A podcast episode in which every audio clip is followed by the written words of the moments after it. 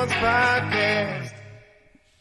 Welcome to the Dirty Sports Podcast. I'm your host, Andy Ruther, coming to you live from Cincinnati, Ohio, with my co host from Port Hueneme, California, Joey No Chill Prano. Hello, Andy. Good morning out there. Good afternoon to my East Coast Central Time peeps. How time Great, zones great, great. Time up? zone, time zones. How's it going out there in Cincinnati, Andy?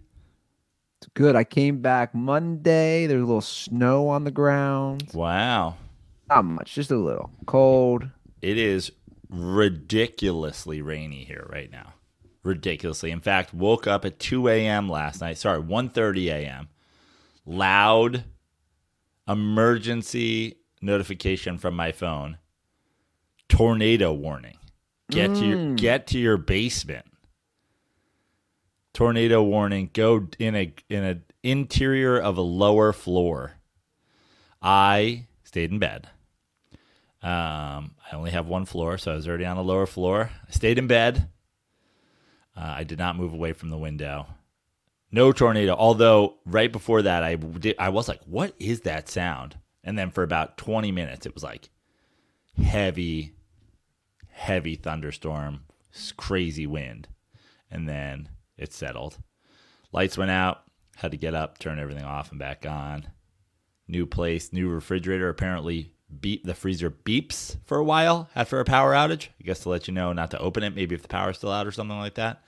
Um, so I had to do that, and here I am. Super rainy day here.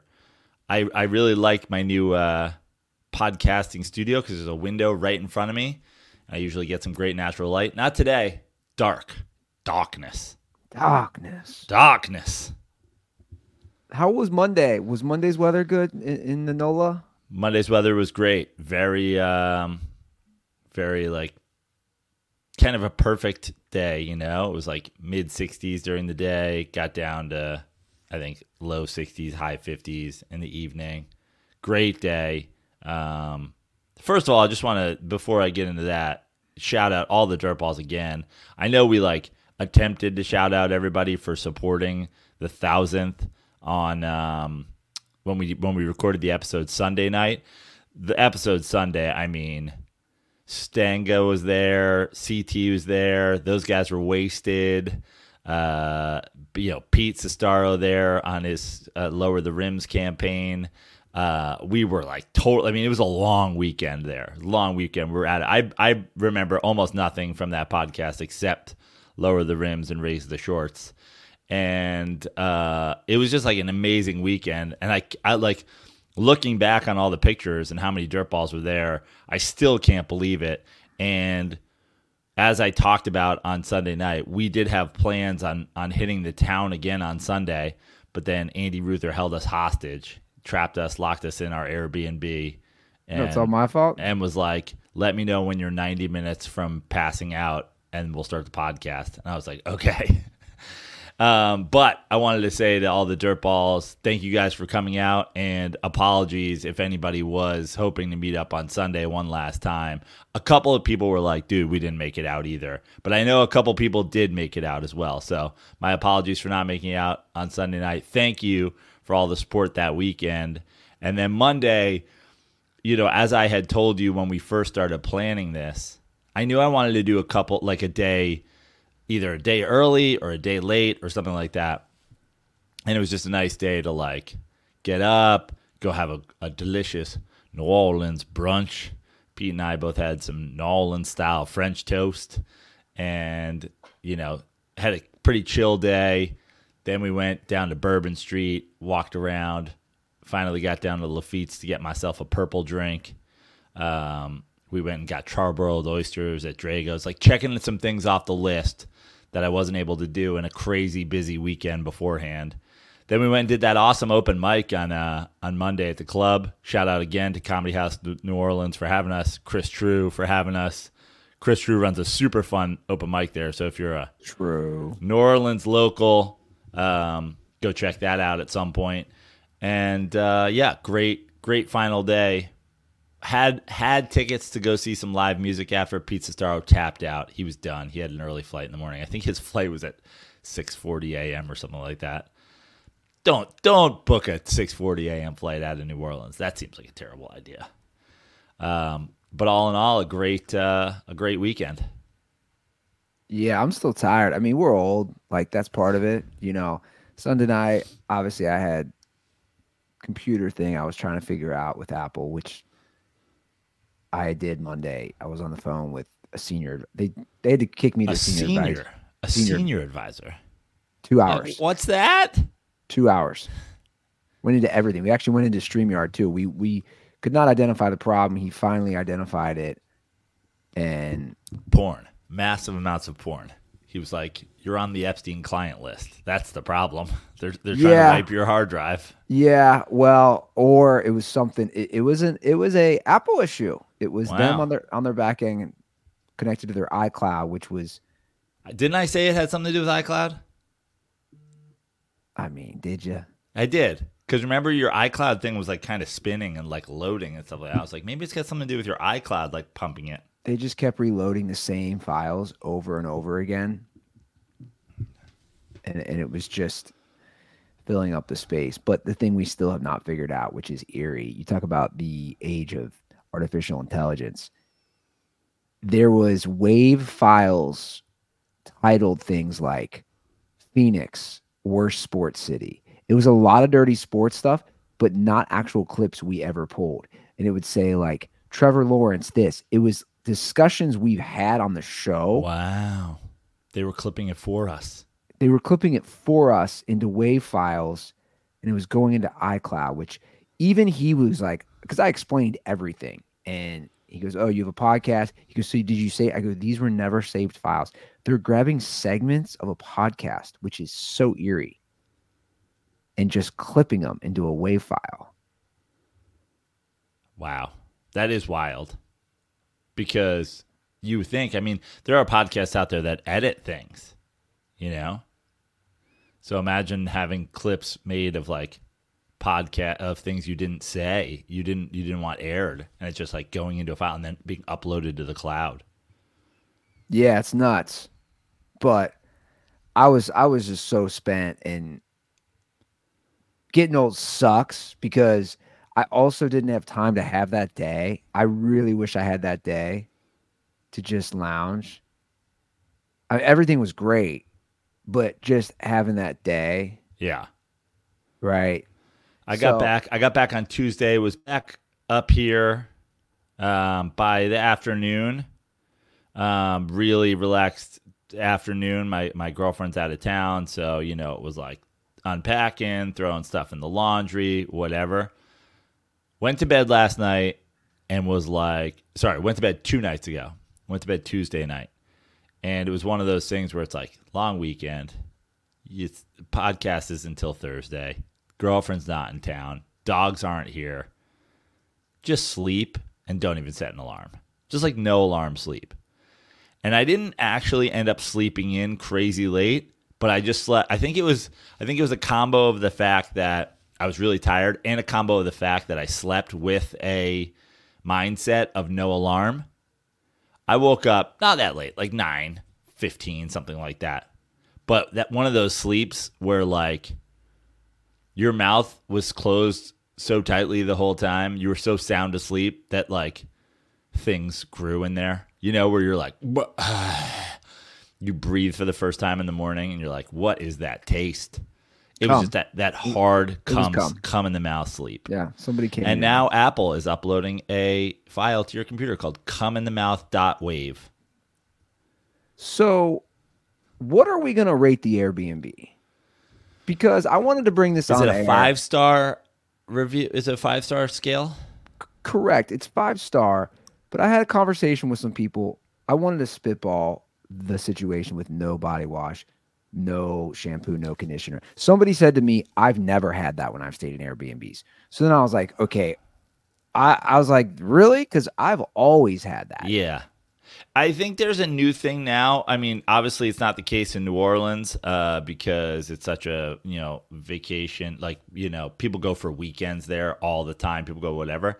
But to me, there I know there's a new thing these days where there are a lot of places that have cut back on Airbnbs and you have to stay for a certain amount of time and whatever. Like if you're going somewhere for a week, maybe you prep to bring that stuff. But if you're going in and out in a couple days, like they need to have. I'm not. You don't have to have toothpaste for me. So, you know? her, and, and also uh, the the woman who I was talking to about this said, "I don't know about you." She's like, "I don't trust. So you're using just this community." And I go, "I'm a dude. I never thought about that. A community body wash, a community. You know, it's coming out of a dispenser." She goes, "You don't know what's in that."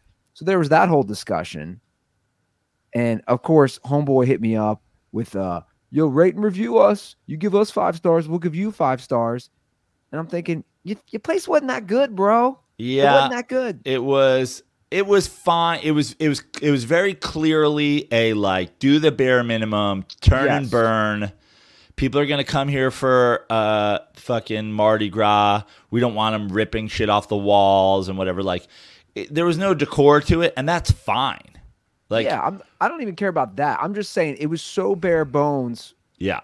with all those things on top of just like I had pointed out, the most base level paint job, the most base level, we'll put in air quotes, bathroom remodels. I'm thinking four out of five stars, and he's not going to like it, and he's going to hit me back and say why. And I was going to say, dude, your place ain't that good, bro. I mean, I was gonna say three, but if you're gonna do four, that seems fair. Like, it's it's definitely not a two star place. no, It's definitely not a two star place. Um, I mean, four seems four seems generously fair. You can do four and just be like, "Yo, bro, like, it's New Orleans. Like, people are here. Like, part like, you know, you got you gotta have you gotta have more than. I mean, you have hand soap, so you know re- people are gonna need to clean themselves. Like, throw a little body wash, throw a little Yeah. shampoo well, not only that, like for me, honestly, to, also if you live in a town where you can't drink tap water, like throw a Brita in your fr- fridge. Well, well, that's what I was gonna say. Or, guys, a 24 pack of water is three bucks. Bottle water. Come on. You know, my lifts basically throughout that trip had water. yeah, I, I, I just it's it's it's I think it's not too much to ask for base level things like that. yeah. And dude, you can write me back for. I don't really give a shit. And by the way, there's a lot of uh, there's a lot of places in the world where drinking the tap water is fine, and you don't have to provide me with water. But like you're in you're in a place where everybody's gonna like wake up hungover. Like throw a guy, especially without. It's not like we were in a neighborhood where like the mini marts across the street. Yeah. throw some water, throw some soap, some body wash, some uh, shampoo. Dude, every hotel just like minis. Just go grab some minis. Have a stack of them in that in that maid closet.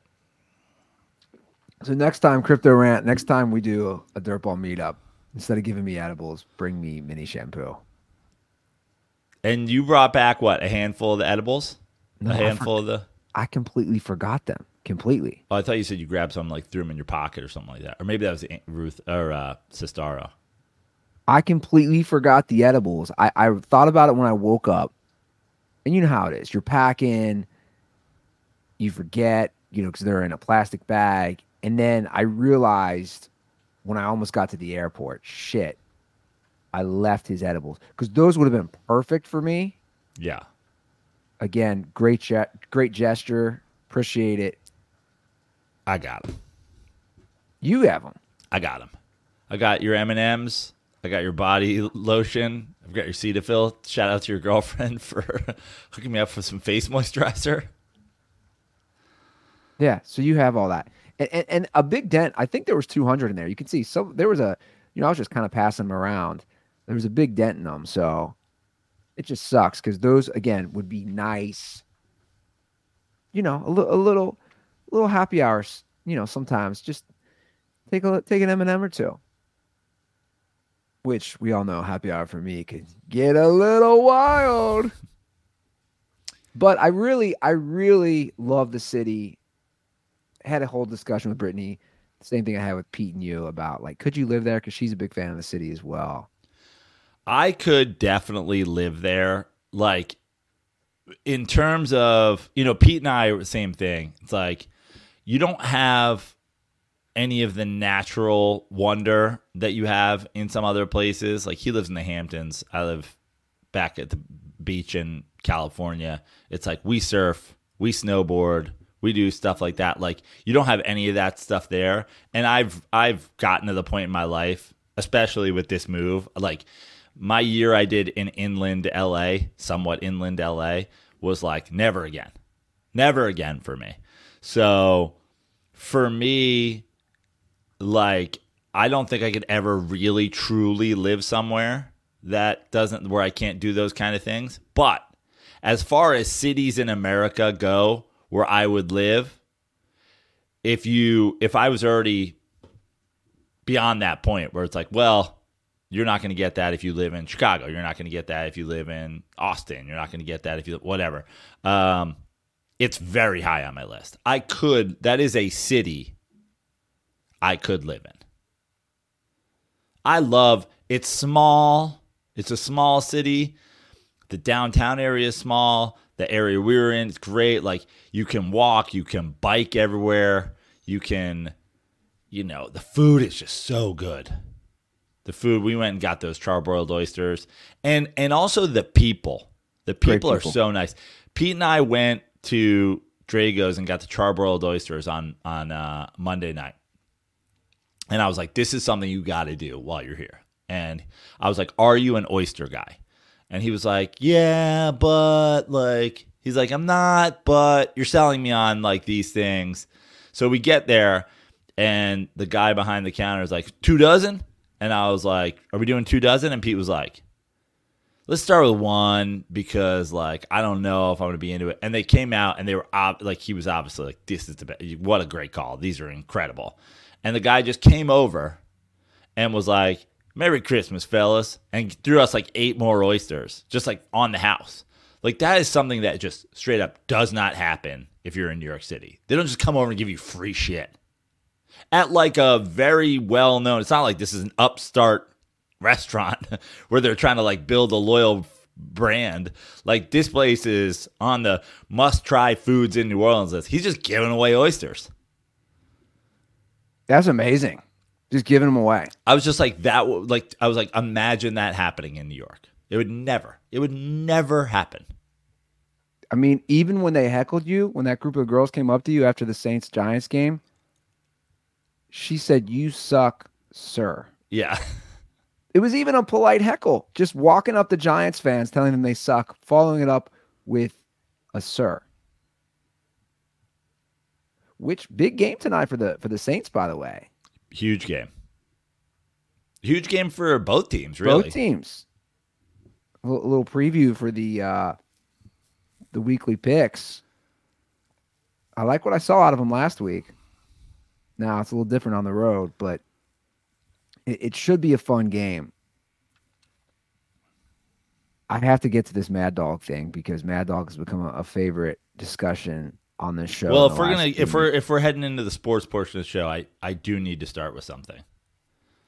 I will not be playing in the NFL this year. I just need to I just need everybody to know that.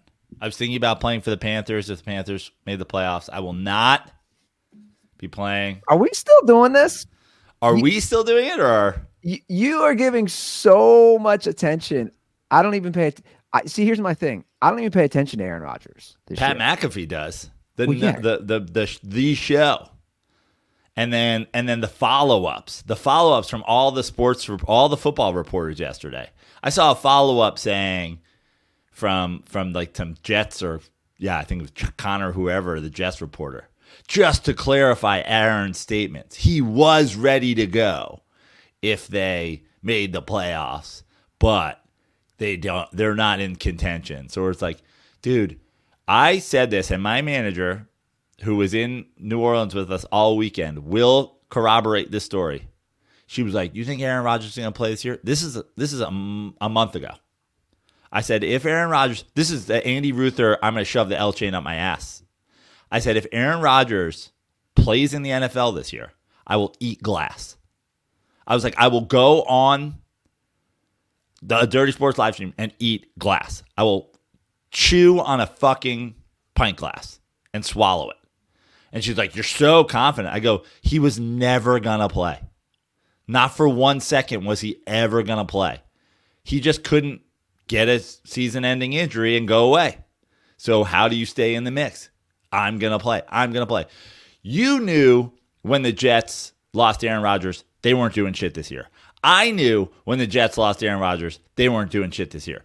Everybody with a fucking football, half a football IQ knew when Zach Wilson became their quarterback, they weren't doing shit this year. And Aaron Rodgers, one of the greatest quarterbacks of all time, who shared a fucking QB room with Zach Wilson all summer, acted like they were. Dude, you knew they weren't going to make it.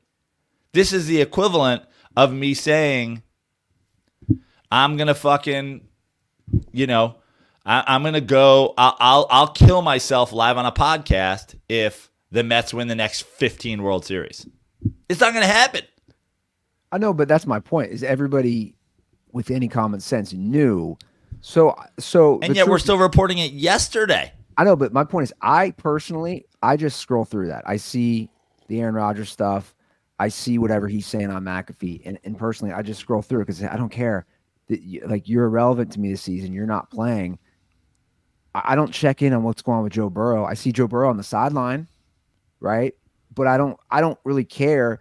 You know, if I see a headline, because you know there'll be headlines in the, like the local Cincinnati paper, and oh, you know, this is the timetable for Joe Burrow's rehab. It's like I don't even read that article because I don't. I don't care. You're not playing, man. I don't care. Well, but you would you would be paying attention to it, and Bengals fans would be paying attention to it if Joe Burrow was just like walking behind the post game Jake Browning interviews and he was like, "But if we made the Super Bowl, but if we made the Super Bowl, I might be there if we were in the Super Bowl." And they're like, "Why are you here? What are you doing?" He's like, "I'm just saying. I'm just saying. If for some reason the Super Bowl gets pushed back 6 weeks, I'll be in it." And you're like, uh, "All right, dude. Cool. Good story, bro."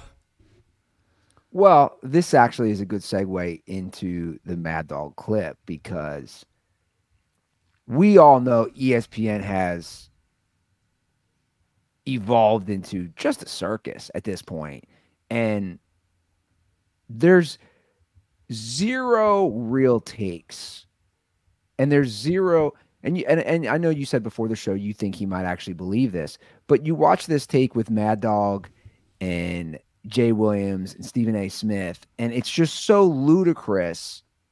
It's a clown show, and that's sports nowadays. I, would argue sports takes nowadays are they're shit. They're like political takes. Most of them are shit, and we don't have any good legitimate sports take, sports journalism. And I don't know if you saw this, but they just aired the last episode of Real Sports. Like that's done.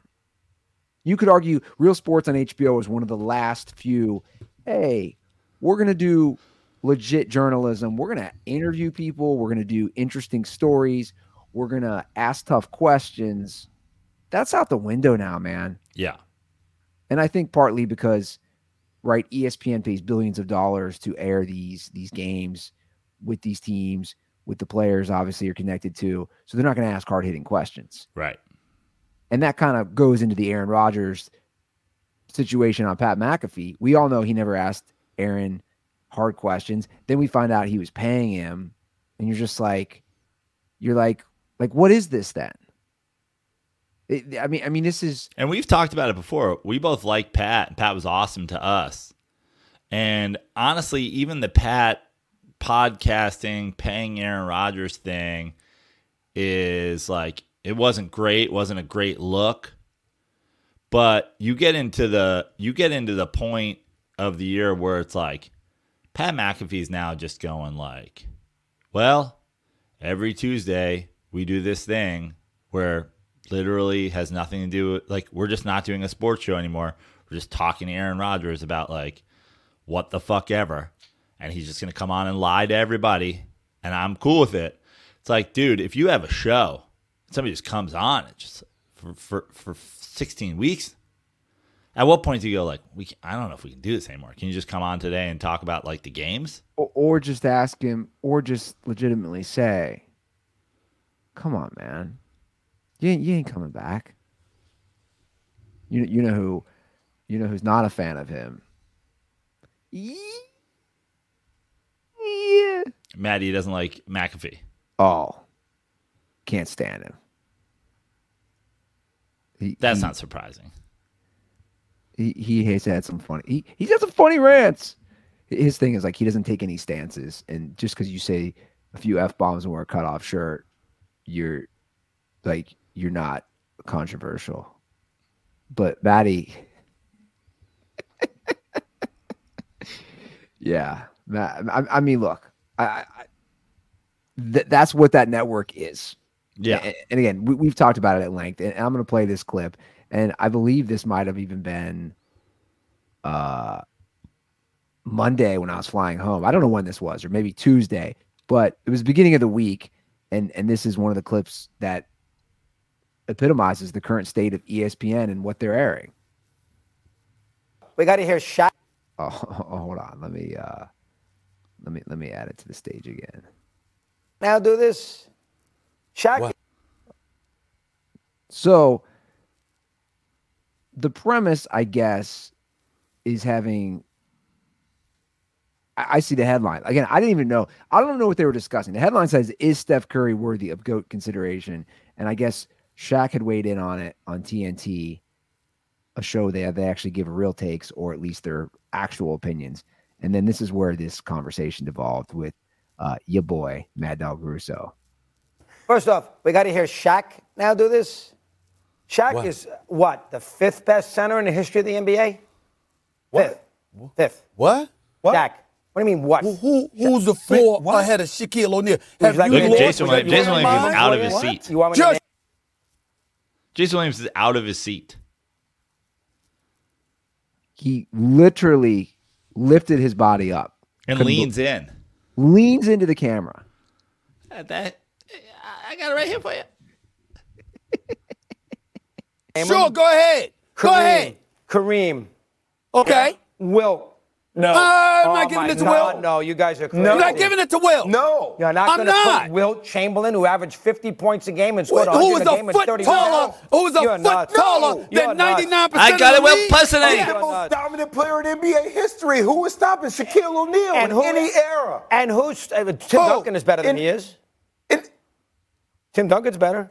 Uh, again, again, I like the pause. Yeah. Jason Williams is passing out. Stephen A. Smith is having a full stroke. you know what? What's crazy about that fucking having Mad Dog on television right now is that Steve, when when you si- find yourself siding with Stephen A. You're like, I was Jesus just about Christ. to say that. Yeah.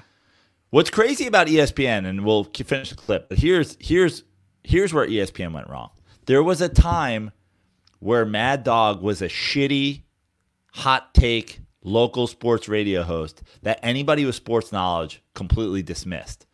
And you were like, the second ESPN radio came to New York, you were like, all right, well, I never have to listen to the fan anymore. And you knew there was this level coming out of Bristol, Connecticut, where it's like, we're not those guys. And then the next iteration of it was podcasts. We have a show. Uh, you know, fucking Pardon My Take has a show. Uh, Pat McAfee has a show. All these guys. But then ESPN gave Pardon My Take a show, gave Pat McAfee a show, where ESPN now has the shitty local sports guy on national TV. The the shitty thing with ESPN is they lowered themselves down to try to steal some of the audience back from the things that were, you know, taking slices off the pie. And it's like, no, you're supposed to be above me and Andy and Mad Dog Russo and the fucking punter without sleeves. You're supposed to be better than that. And it all starts, honestly, with the Stephen A. Smiths and the Skip Baylesses and the whatever. And then it just eventually devolves into this. We have the local sports guy in a pink salmon fucking jacket listing power forwards in his top five centers of all time. It's unreal. And Well, I tell you well, something, two I- other I- guys. That's not a center. Tim Duncan's Uh, power Eli- forward, well. Olajuwon is better.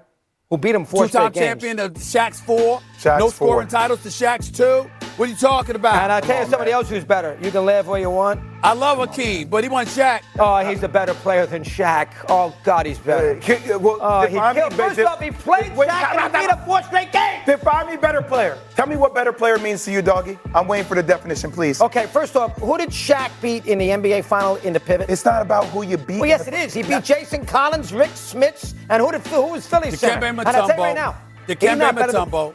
He's not better than Moses Malone. What? There's no chance. Don't give me that. oh what. my lord, why are you No allowed way. to talk basketball?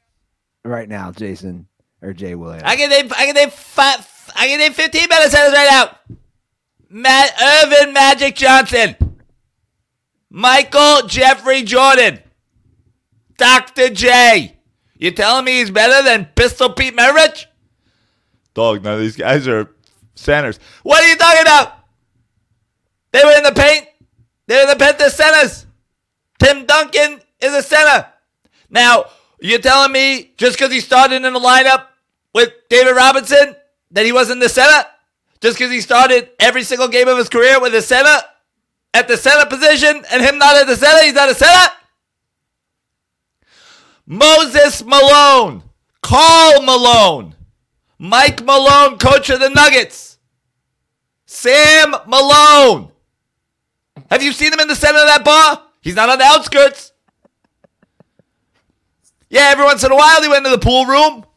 Every once in a while he went to the office. But that set was centered around a bar, and nobody was behind that bar more than Sam Malone. Also, I'll throw Woody in there. Woody, center, other center of the bar, backup center of cheers. He's better. What are we talking about here, Steven? Also, this Wilt Chamberlain talk, I played against Wilt Chamberlain. A lot of people don't know that. I'm a 70 year old man. I'm five foot four. I played against Wilt Chamberlain because guys like me could play in the NBA in the 1950s. He dominated me. He never dunked the basketball once, but he dominated me. My Jewish rec league team played Will Chamberlain in a Western Conference Finals, and he dominated us. Best set I've ever seen. First black man I ever saw in my life. First person I ever met over five, five foot seven. Unstoppable. He'd come through the lane and he'd just hold the ball over our heads. He'd say, jump up and get it. This was the NBA. He was doing tricks like this. I fuck eh, I dude, I wish I could throw him in the ocean. I swear to God. I fuck I there's when you are siding with Stephen A. Smith, you just feel like such a shitbag.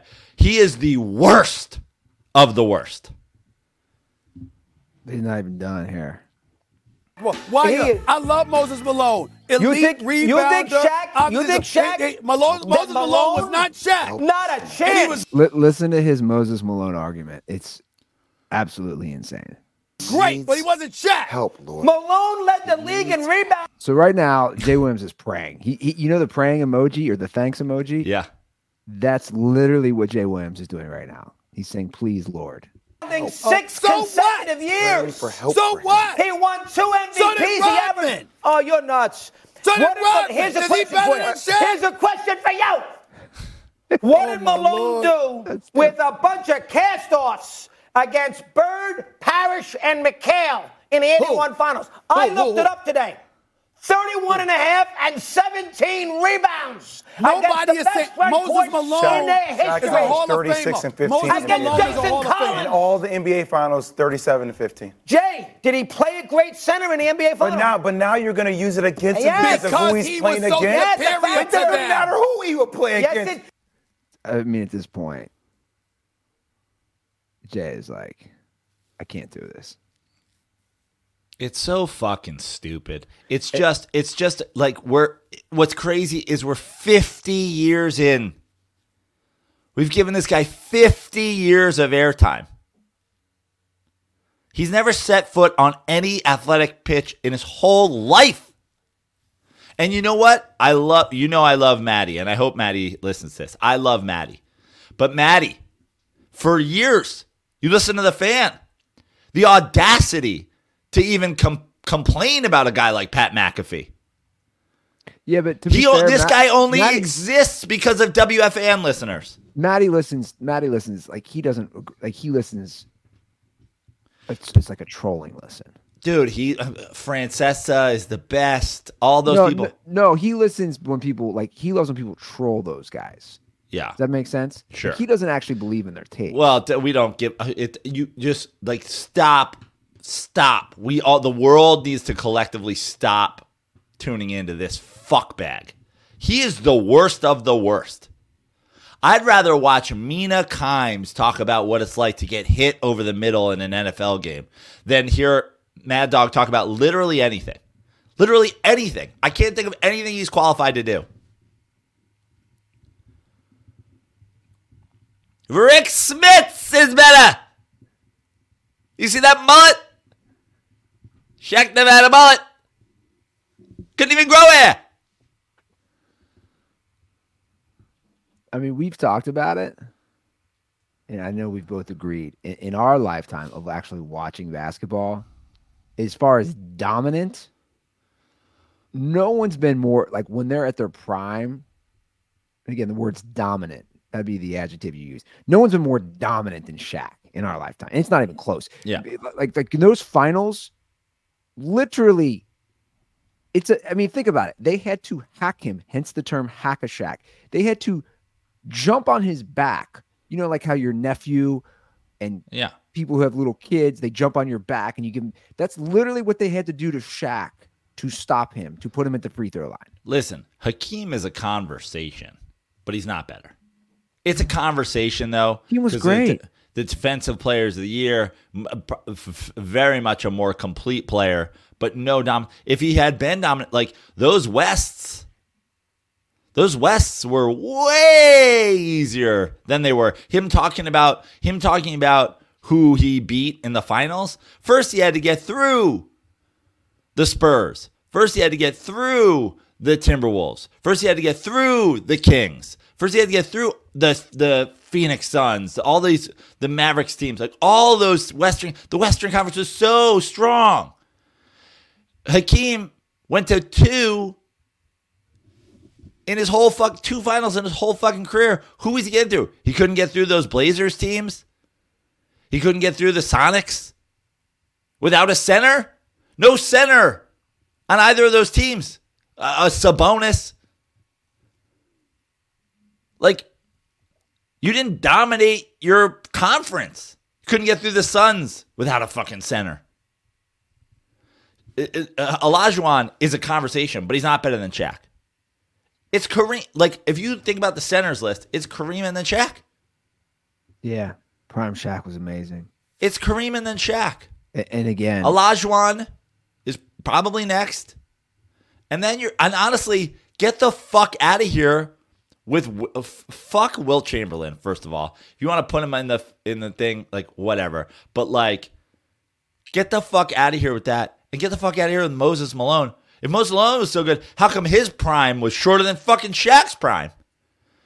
Um, you're you're you're getting to the point where Jokic is quickly moving up is probably the next on the list because of everything he does. Yeah, and then they're right. I mean, we've said it enough about Wilt. He, he was a foot taller. I mean, the black and white video footage you see when he played Of him Kansas- playing Mad Dog Russo, like Yeah. t- tell tell me you're biased because you played against him. a bunch of white firefighters who are five foot eight. He's just getting the ball dunking. I mean, Wilt played so long ago. He wrote a hundred with marker on a white piece of paper. Like they didn't have any sort of graphics to hold up a sign. That's how long ago it was. He uh, Andy, how about this? How about this? Forget the fucking marker. He played so long ago. We don't know if the hundred point game happened. We have abs- We have literally no proof. We have more proof of the moon that- landing. Is that a conspiracy? Yeah, we have no video. There's no video of Wilt's hundred point game. No, there's no video.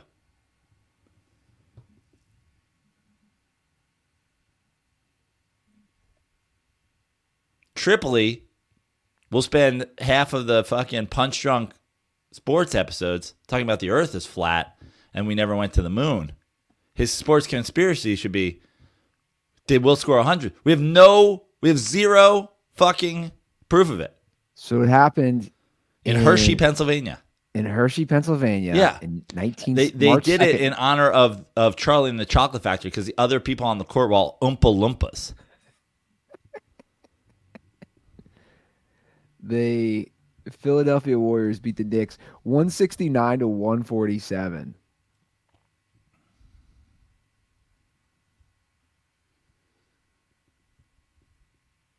Oh my god, this is too funny. I love how there's no footage. That's insane to me. That's absolutely insane. He was like, Well- Do I get like a trophy for scoring 100? Do I get like a news report? And the guy who owned the arena was like, You stole fizzy lifting drinks. You get nothing. Good day, sir. So here's what Mad Dog needs. Something that's really been extremely beneficial to you and I. He needs a little magic mind to get his mind right. Because his mind is absolutely insane. So Magic Mind needs- is so is so great, Andy, and I I, I think uh, that we should keep Magic Mind from Mad Dog because it makes you it gives you that energy without the crash. Yes. And I don't think this guy needs more energy to argue that old Hoss Radbourn is the greatest pitcher in baseball history. So here's a fun fact about Magic Mind. This little bottle that you see, which will be a game changer, like Joe said, get your mind right, great for energy, keep you sustained, is also the same size of the people that Wilt Chamberlain played That's against. when right. He scored 100 points. Yes. They, they were they were this tall. I love this because you know it has all these things that I don't know really what they are. I just know they're great. The nootrop is it nootropics, nootropics, Nootropics. nootropics, matcha. You're a big matcha guy. I'm a big matcha guy. adaptogens, and vitamins. All all in this little bottle. Andy, let me tell you about the Magic Mind routine that I have now that ever since Magic Mind sent us a free free little case of this stuff is through the years in the last couple years as matcha has become a thing. I've really gotten into matcha and uh, I like matcha because it, it's it's like coffee but the crash isn't as hard. It's more of a sustained thing. Um, but I'm more of a co- like I like the taste of coffee better. Um, so through the years, I've done matcha with like a shot of espresso in it, or I've done like a matcha and then I'll follow it up with a coffee. Um, now, easy. You do, while you were doing the Magic Mind ad, I'm here drinking my cup of coffee, but I start my day now, especially on days when we have a Dirty Sports podcast. I get up. I always try to have a glass of water to start my day. Glass of water, Magic Mind. Now I've got a baseline. Then not only do I er, I immediately get some energy just to make coffee and have breakfast, and then I've got this baseline of energy for the next couple hours just from the Magic Mind, and now I just add my coffee on top of it, and I don't get as hard a crash because I got that Magic Mind matcha holding me up underneath. It's really, you know, that it. I, I want to say this because they they say it on their packaging. Don't feel like this has to be your morning routine. Make it just a part of your of your already morning routine. I've just Yeah. added it, and it's fantastic because you just take you just take it like a sh- little shot. Yeah. No, I, I know. It's it's it's so easy and you just mix it with a drink. And right now, all dirtballs can get 50% off your subscription for the next 10 days with our code Dirty Sports. This is all you need to do. Simply go to www.magicmind.com forward slash dirty sports. Again, use our code Dirty Sports. That'll get you 50% off your subscription for the next 10 days. That will be in the description of the podcast. Again, that's www.magicmind.com forward slash dirty sports, promo code dirty sports.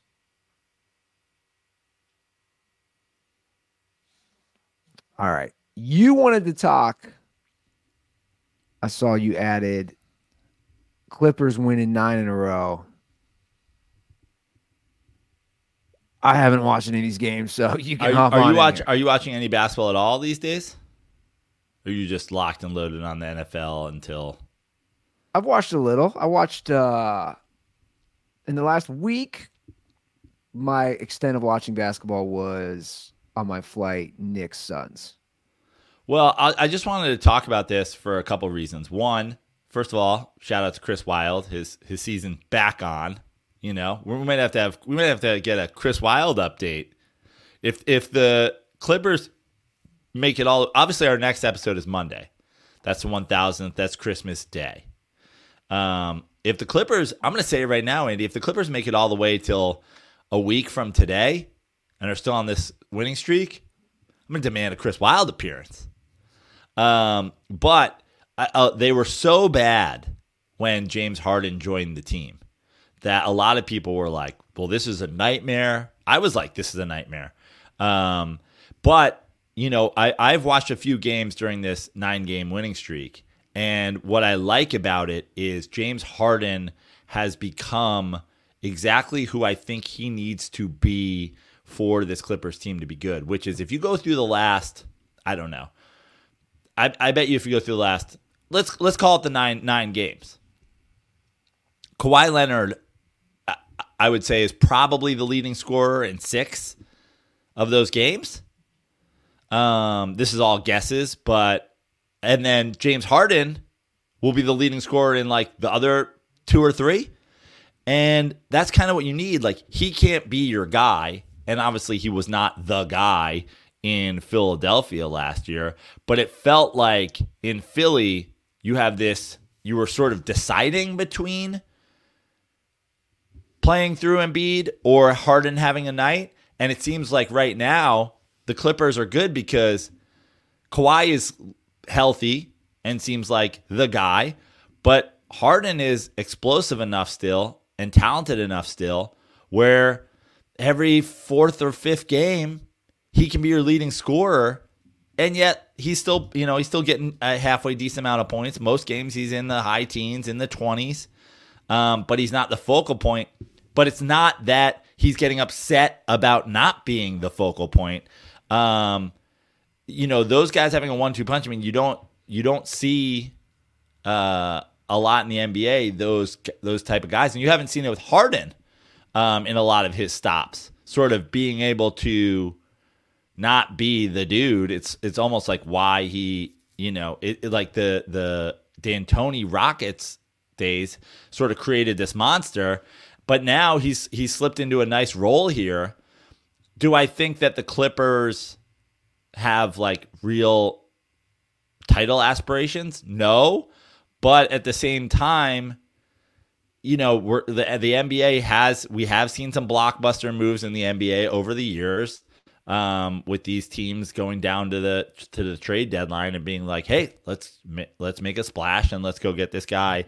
There are probably a move like that away, and I'm not sure that that move for them is out there. But it is nice. Like I see, I like seeing great players play great. Like I've never been an anti James Harden guy, and I've also never been like the world's biggest James Harden fan. Um, obviously, everybody knows I am the world's biggest Mike D'Antoni fan, um, and you know his greatness in Houston, I think, was facilitated by Mike D'Antoni. Um, but he is, he, you know, he's one of the great players of of our generation that's that's happening right now, and it's nice to see them playing well, and it's nice to be in a city in LA where like you have two teams that you know the, the Lakers have been very bad since they won the in-season tournament, but they show you with that in-season tournament that's like when they can get going, they're tough to beat with LeBron and AD. So you have two teams in the city of LA right now that are I know the Lakers are struggling, but like who who you can you have interest in. And um yeah, it's it, you know, I was worried that I, I didn't. I wasn't worried. I was just like, this is going to be shit when they added them, and it just didn't take. And now all of a sudden, they're fun to watch. It's all about coaching. Ty Lue, That's right. goat. Well, listen, I don't want to say Ty Lue goat, but I think I was very critical of Ty Lue at some point, and it's like for him to sort this out, it is sort of impressive. And I think that coaches, Better coach, Ty Lue or Doc Rivers? I think they're very similar. Um, it's a great question. I don't know. Uh, I, I'm leaning toward. Let me just say this. Feels like Ty Lue is growing as a coach over the last few years. So, and it and it never really felt like it felt like Doc didn't really ever grow as a coach. He Yeah, yeah, never yeah. really evolved. I, I, I would I would lean towards Ty Lue. I would lean towards Ty. I I'd say I'd probably say they're even ish right now, but I'm I'm leaning toward Ty Lue getting better, continuing to get better because he had Ty Lue was bad when he started. Doc Rivers was kind of meh when he started, and, and in my opinion was kind of meh the whole way through. Ty Lue was bad. Now Ty Lue's good. I don't know if Ty Lue will ever be an elite NBA coach, but I, he's trending to be better than Doc Rivers. And and NBA fans are dumb because they'll just talk about the title and they'll talk about whatever, and it's like no one gives a shit, dude. Well, Ty Lue is a title. Right. But like Doc Rivers went, you know, like Doc Rivers has Doc Rivers has just been, you know, actually, you know, there is a chance that Doc Rivers, uh, um, or sorry, that Ty Lue like ends up having as much time as Ty Lue did. Ty Lue have as much time as Doc Rivers. Yeah, maybe. I was gonna say like you have you have like the longevity factor of him stockpiling wins and whatever. Yeah. But at this point, Ty Lue might, you know, he might get those years. So I saw something that would be perfect for our hockey correspondent Ryan Klatt. And obviously we don't have him here, but I did want to discuss this story just because I couldn't get over it. Did you know Jaromír Jágr is playing in his 36th professional season? I did know this. And This I, is insane. I did know this, and I know that this is a big thing for his Hall of Fame candidacy. That he is not allowed to be eligible for the Hockey Hall of Fame until he's done playing professionally. Meanwhile, they did let Gretzky bypass the five year window and all this. This is the story that I read about this. And um, I think that the Hockey Hall of Fame, like when you look at where Jaromír Jágr stands, and I don't know the second all time in points Yeah. Yeah. in the NHL history. I don't know where he is on the goals list. I don't know where he is on whatever, but like, put the guy in the Hall of Fame. This is stupid. This is insane. So he's 51 and he played for his hometown in a Czech league, the Kladno Knights. And I believe he is an owner. Is that correct? He is. He owns it. He made his debut for them as a teenager. Now he owns it. I mean, what's crazy is he he played in the NHL in 2018. Like, dude, you played in the NHL four years ago. Yeah. Played in the NHL he's 46, 47. And now they're saying, you know, he's not eligible for five years till after he's done. It's like he should. I be- didn't know like, that. Put him, put him in the Hockey Hall of Fame five years from his last day in the NHL. What the fuck are we doing here? I mean, this guy just can't give it up. He loves him some hockey. 51? As I've said, imagine every time we have Ryan, Pizza, can you imagine Pizza Starro playing hockey? Not to throw Pete's age under the bus, but you know he's kind of open about it. Yeah. Uh, everybody knows I say every time Ryan Klatt is on. My knowledge of hockey is based totally on NHLPA 94. I mean, you go back, he was in the league a couple of years, one or two years at that point, and then he had an epic mullet. An epic mullet. You know what's crazy? I remember, again, not a hockey guy either, but I can remember as, bless you, that there, you. there was a kid in my third grade from, that moved to Cincinnati from Pittsburgh, right? I vividly remember this when this kid moved in third grade. And he was a diehard Penguins fan. And I can just remember all he would rock would be Lemieux and Jágr stuff. Like think about that. I, I'm remembering, and maybe I'm off by a year or two, third, fourth, fifth grade. My my- my point is like I'm remembering something from over 30 years ago of this guy playing, and th- th- that'd be that'd be the equivalent of me being like, "Yeah, I can't wait to see uh, Barry Larkin this year in the Independent League Yeah. or, or Eric Davis." It's insane. I want, dude. Can you imagine what the football equivalent is like in turn? I know obviously it's a shorter league, but like, what year did what year did Jaromír Jágr debut in the in the NHL? Like, what was his first year?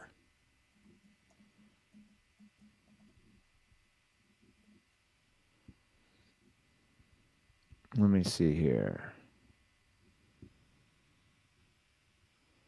It sounds like I'm right. 1990. 1990. That would have been my third grade. That's crazy. I said not NHLPA 94. Starting. Do you know who's He's one a- of the youngest players in NHL history, age 20, to score a cup. I'm sorry, to score a goal in the Stanley Cup Finals. Andy, do you know who the 1990? So I'm assuming Jaromír Jágr won the Rookie of the Year, right? He, uh, man, his Wikipedia is deep. Um, I mean, shit, you screw. And he's and he's got a lot of fucking accolades on there. But but just to give you some context, do you know who the 1990 NFL Rookie of the Year was? 19. Let's just see if I can get anywhere near close for this. 1990 Ricky Watters. Emmitt Smith. Emmitt Smith. Emmitt Smith literally does commercials now where he plays and like where it's like, look at me, I'm an elderly man. Come get this fucking sports cream. Jaromír Jágr, same rookie year as Emmitt Smith. Jaromír Jágr still playing hockey. Emmitt Smith's been retired for 20 years. Emmitt Smith doesn't know that he played. Yeah. Like Emmitt Smith's CTE is so deep, he has no clue that he played. Emmitt Smith wears Jaromír Jágr's hockey jer- a hockey helmet around the old age home that he lives in in case he falls and hits his head. That's unbelievable. I saw this and I was like, is this a typo? Is he really 51 years old playing in a league? Yeah. Guy just can't give it up. Put the guy in the Hall of Fame. I just, yeah, it's, I, I didn't know that. That was all news to me. That's insane. Absolutely insane. Yeah. I, I, would- I would love to hear somebody like Ryan's take on that. A uh, legit hockey fan. So we have a fair amount of calls from dirt balls today. Obviously, we have NFL picks to get through. Do we want to do some calls now? Why don't we do this? A Sure. few- Do, do a, we, a few calls now and a few calls after. sure. Call Dirtball Call Witch. Yeah. The NFL sandwich between the uh the dirt ball calls. Okay, so like I said, we have a few calls. A lot of people getting a little nostalgic as we near episode 1000, which will air on Christmas Day. We obviously recorded that in New Orleans. So let's let's go some throwbacks or some some blasts from the past. This one warmed my heart right here. Hey, Andy and Joe, it's Thomas Anderson, former number two ranked dirtball. Um, was listening to the most recent episode, episode 997. Um, I've been listening since episode four. Um, you know, not on Twitter anymore because it's a cesspool, not as turnt, but just want to say thank you for the years of entertainment y'all have provided to me. And, uh, you know, you guys should be very proud. You have a fantastic thing going, and uh, you know, just thank you. I really appreciate you guys and all the laughs you give me over the years. And you know, I hope y'all can't make it to New Orleans, but I'm sure you guys will have a great time. And uh, Joe, don't drink too many hurricanes. Uh, condoms are for pussies. And here's the next thousand episodes. Look at the oh text I just sent. you. my God. I found this last night after I heard his call. Because I don't, I don't want to, you know, for, I I don't want to put this on air for Yeah. him because without his permission. This is, what is the date on that? The date on that is I don't know. You cut it off. Okay, so I cut it off. So I know for a fact it's it's, it's either September or October of 2014. So Thomas Anderson has been with us since 2014. The picture I sent Joe is him at a college football game holding up a sign that says Doris Burke's dick. He is a child, A, f- a, f- a, a full on child. like 13 or 14 years old. He is significantly closer right in that picture to my nephew's age than he is to his own age right now. It is wild. I mean, I know we're just doing like this is how time works, but it's just it's amazing. I think those are my favorite dirt balls. The dirt balls that were kids when it started and now adult like that have gone that like you get these ones that are like I was in high school, I was in college, I was whatever, and now I'm like whatever. But these this this kid's like in eighth grade, and now he's an adult. He's like can't make it, commuting to work. you know, I'd love to be in New Orleans, but I have a a job, I have a wife and kids that I've got to support. Here's a picture of you at age ten holding a Doris Burke stick sign. It's amazing. yeah. I'm so glad. Like I, I saved certain things in my phone uh, from Twitter. This is how long ago that is. It says on the phone 3G. Yeah. Like 3G feels. And then he came to the pitch in New York. Yeah, he. I remember he came to uh, the live episode. Did we do a live episode at New York Comedy Club? with with his buddy Ian, right? Yeah. Yeah. Came to he came to it at New York Comedy Club, and I remember them being like, uh, "I don't know if we're allowed to have like children in here." And I was like, "It's a podcast. It's during the day." Yeah. I know.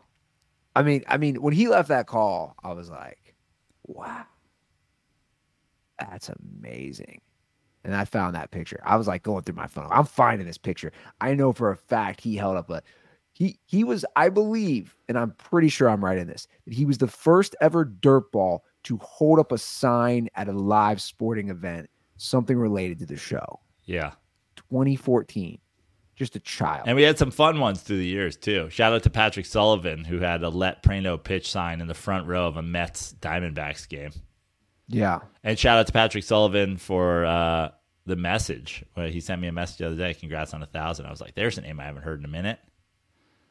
Well, here's a uh here's a reminder call. Okay. I forgot about this and then it reminded me. Just basically our our our, our number one Brock Purdy fan reminding a call from years ago. I don't know, probably six, seven years ago. And, and I, I was laughing hearing this call. All right, boys. So uh, it's your Purdy caller again. Actually, uh, I did call a long time ago. It's probably like a few years ago, and I figured I'd refresh this story because it's. I think it's pretty funny. Um, so, a few years back, uh, I started dating my girlfriend, and uh, we're still together, by the way. But uh, at that time, you know, her parents were pretty unsure about me. Uh, they didn't like me because I didn't have a, a good college education and whatever. They were on the fence. So I went to pick them up at the airport with her, and I was driving my car. And uh, at one point, I had downloaded the Joe Praino Coach O Waze audio, but I never used Waze. I just did it and used it for a little bit. Thought it was funny, but I always use Apple Maps. Well, for some reason at the airport that day, the Apple Maps just was not loading. So I had to switch it over to Waze as we were leaving the airport. Just picked up her parents. So uh, I throw Waze on, and, and we're leaving the airport, and it's you know a little bit awkward and uh, kind of silent, and all of a sudden you hear, "In a quarter mile, suck my tiger dick and exit right." and for some fucking reason, my audio was so goddamn loud in my car, and on my Apple Maps, I don't even have the sound turned on, but on my Waze, I had it on, and I totally forgot it was set on there. So, uh, yeah, pretty much a fuck situation there, boys. Um, took a long time to get past that one.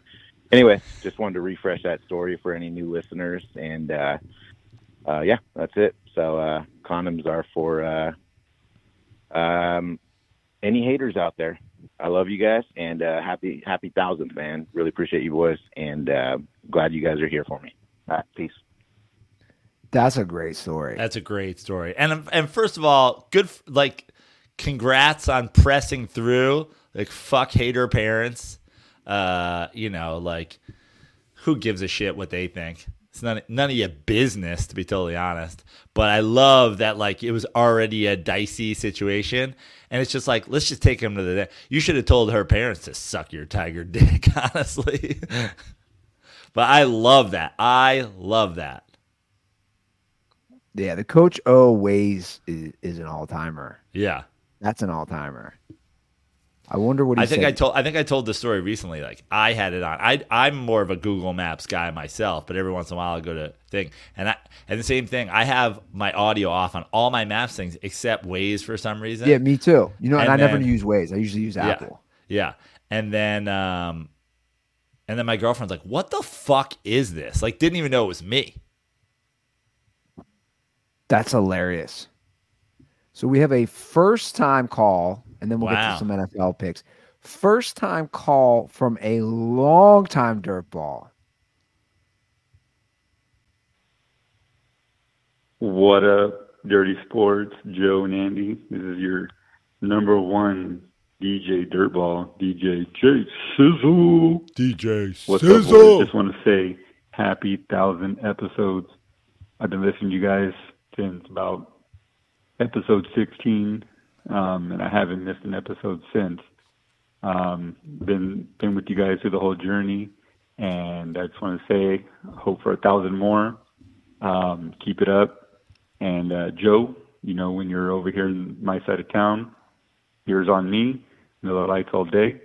Andy, whenever you want to leave uh, that beautiful Cincinnati, Ohio, and you're down over here in California, in SoCal, Palm Springs area, you know where to find me. Beer's on me. Anyways, congratulations, guys. Take it easy.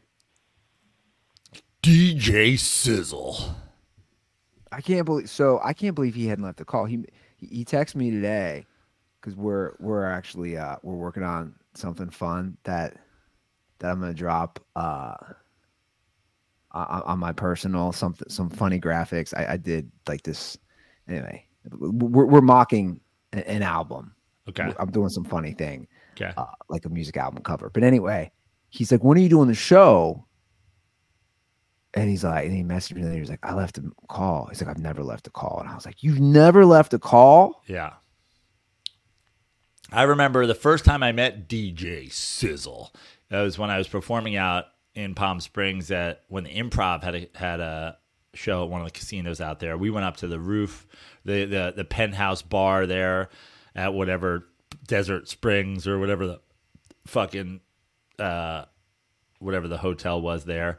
And we had some Miller Lites. And now I've I've met up and he came to the next casino show I did there the last time I was down. We've hung out a bunch of times. Uh, I went to his pool party there. He's obviously done a bunch of graphics work for us. D- let me tell you how devout DJ Sizzle is.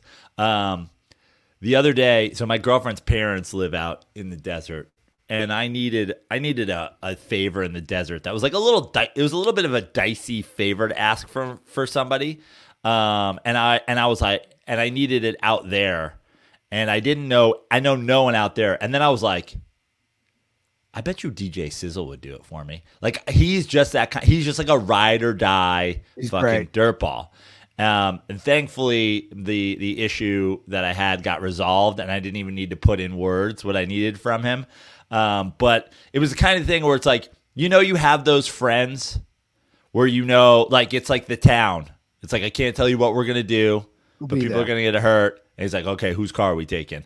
Yeah. Like DJ Sizzle is one of those dirt balls, and I knew I could count on him, and thankfully I didn't have to. But there's a lot of dirt balls who are like ride or die, turn down for never, and like that's the best part. You know that that the reflective part of these thousands thousand episodes and seeing everybody there in New Orleans and hanging out with people. It's funny because I'm always like, I owe you guys nothing, and that is I still truly believe that. But at the same time, like when we were down there, I was like, Andy, I kind of feel bad not going out on a Sunday night. It's like the the folks who are here, the folks who are here in New Orleans, these are fucking ride or. Yeah, I owe you guys everything. We don't have this without you guys, right? I mean, I mean, look, the, he he's a ride or die, and we'll hear that on the thousandth episode. Some basically ride or die stories from dirt balls, and uh, it's pretty amazing.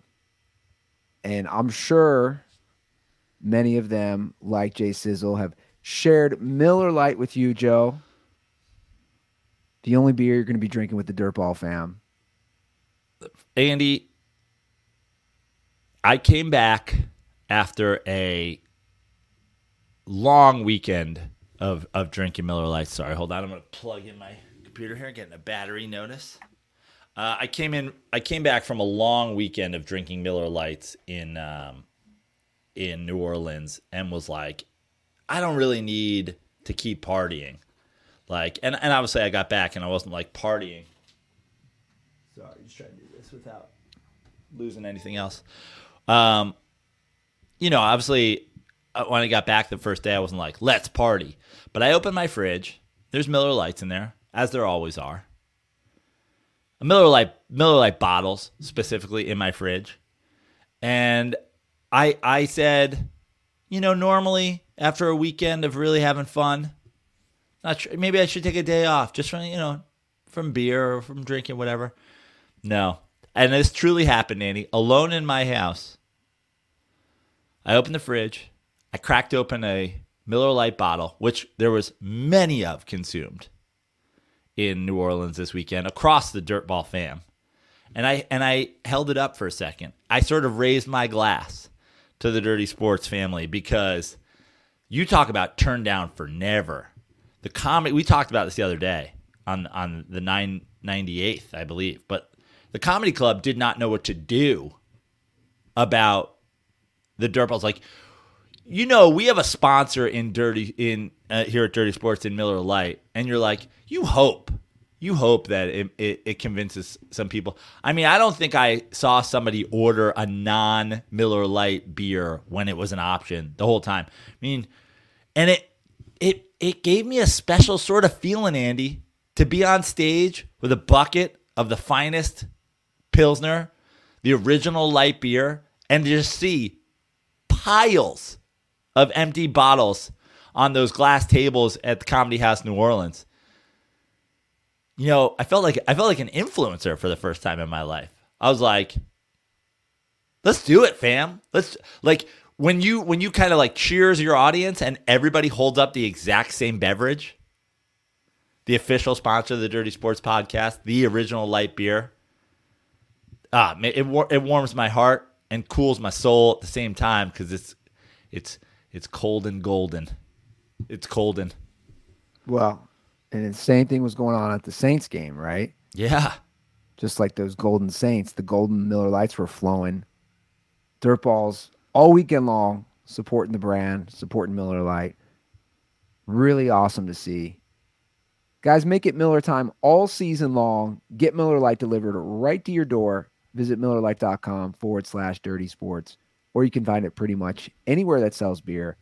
Celebrate responsibly. Miller Brewing Company, Milwaukee, Wisconsin. 96 calories and 3.2 carbs per 12 ounces. Can I tell you, besides besides drinking Comedy House New Orleans out of Miller Lites, forcing them to steal Miller Lites from the bar next door and flash freezing them to try to get them cold enough. Can I tell you my second favorite Miller Lite moment of the trip? Yeah. Jesse Stanga, Sunday morning before the Saints game, rolls over. He's got a 12 pack of Miller Lite cans, and he's like, "We got. I know we're not really like tailgating, but we got to bring these to the game, right?" So we take them. We go to uh, Central City Barbecue, where it's obviously a bar. You know, in Yeah. New Orleans, you can walk around with your beers, but you can't bring a drink into another bar. Rolls in, and I'm just like, "This is a bad idea." I mean, we're going into another Sure. establishment. And then I see it at one point in the bar, just like under a jacket on a chair. And then I kind of forget about it. I eat a little food. I have a I have a a beer there. I have a bloody there. We start walking. 10 minute walk to the game, 15 minute walk to the game. We get outside and like like a magician pulling his magic cloak off of his top hat to reveal a fucking bunny rabbit. He was like, abracadabra. Alakazam, anybody want a fucking Miller Lite? And I was like, I've never wanted anything more in my life. Yes, sir. Thank you. Yeah. And just Miller Lites getting passed out to, and what a great feeling. I got to say, probably my my favorite thing about New Orleans is the the casual way that they treat alcohol. We're, we're not in a we're not in a tailgate lot. He's just like, you want a Miller Lite for a walk through the middle of Yeah. a major American city Pretty awesome. for a football game? And I was like, yes, I do. And not even having not not a fear for one second that anybody was going to say shit to me. Not one second. Yeah, they do it right in New Orleans. That's the that's for sure. They do it right with the open alcohol policy, open container policy. They really do. Like I said last episode, more cities should use that. They really should. I, I don't understand. It just creates such a great vibe. And I did see that. I watched him bring in the Miller Lites.